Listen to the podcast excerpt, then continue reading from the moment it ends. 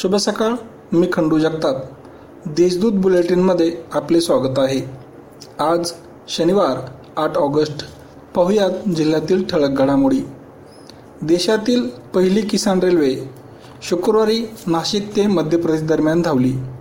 केंद्र शासनाच्या वतीने कृषी माल वाहतुकीसाठी या रेल्वेची सुरुवात करण्यात आली आहे. शुक्रवारी सकाळी ऑनलाईन पद्धतीने याचा प्रारंभ झाला. यावेळी केंद्रीय कृषी मंत्री नरेंद्र सिंग तोमर रेल्वे मंत्री पियुष गोयल खासदार हेमंत गोडसे भारती पवार व इतर पदाधिकारी उपस्थित होते. या रेल्वेद्वारे नाशिकच्या कृषी उत्पादनांना मोठी बाजारपेठ उपलब्ध होणार आहे. याबाबत किसान रेल्वेसाठी नाशिकची निवड सार्थ असल्याचे पालकमंत्री भुजबळ यांनी म्हटले आहे. जिल्हा शासकीय रुग्णालयात करोना टेस्टिंग लॅबची शुक्रवारी सुरुवात झाली. राज्याचे अन्न व नागरी पुरवठा मंत्री तथा जिल्ह्याचे पालकमंत्री छगन भुजबळ यांच्या हस्ते फित कापून या लॅबचे उद्घाटन करण्यात आले. या लॅबमुळे करोनाविरुद्धच्या लढ्याला बळकटी येईल.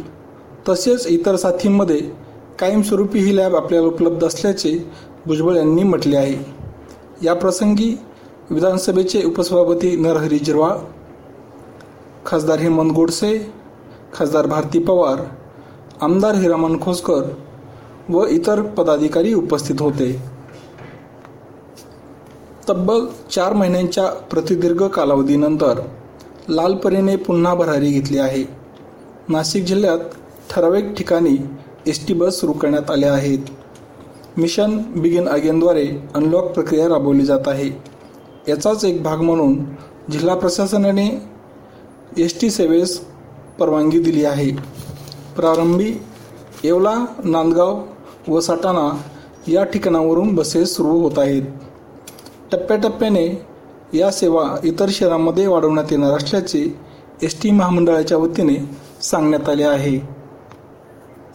एकशे आठ टोल फ्री क्रमांक रुग्णवाहिका करोना रुग्णासाठी जीवनदायिनी ठरली आहे.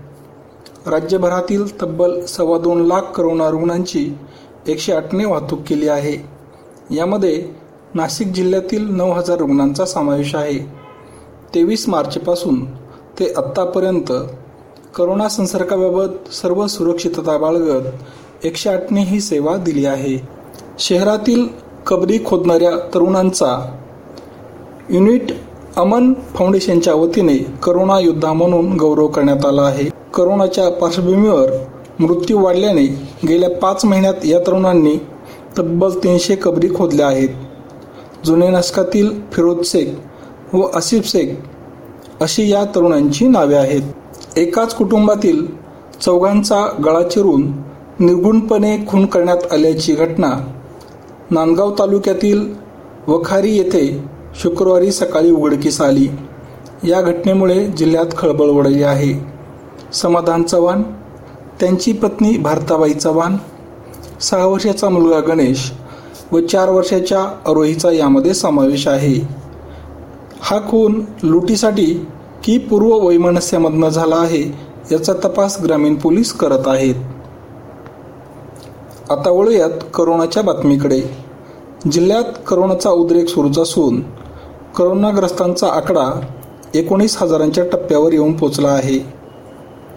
जिल्हा प्रशासनास प्राप्त झालेल्या अहवालानुसार गेल्या चोवीस तासात पाचशे तीन नवे रुग्णांचे अहवाल पॉझिटिव्ह आले आहेत.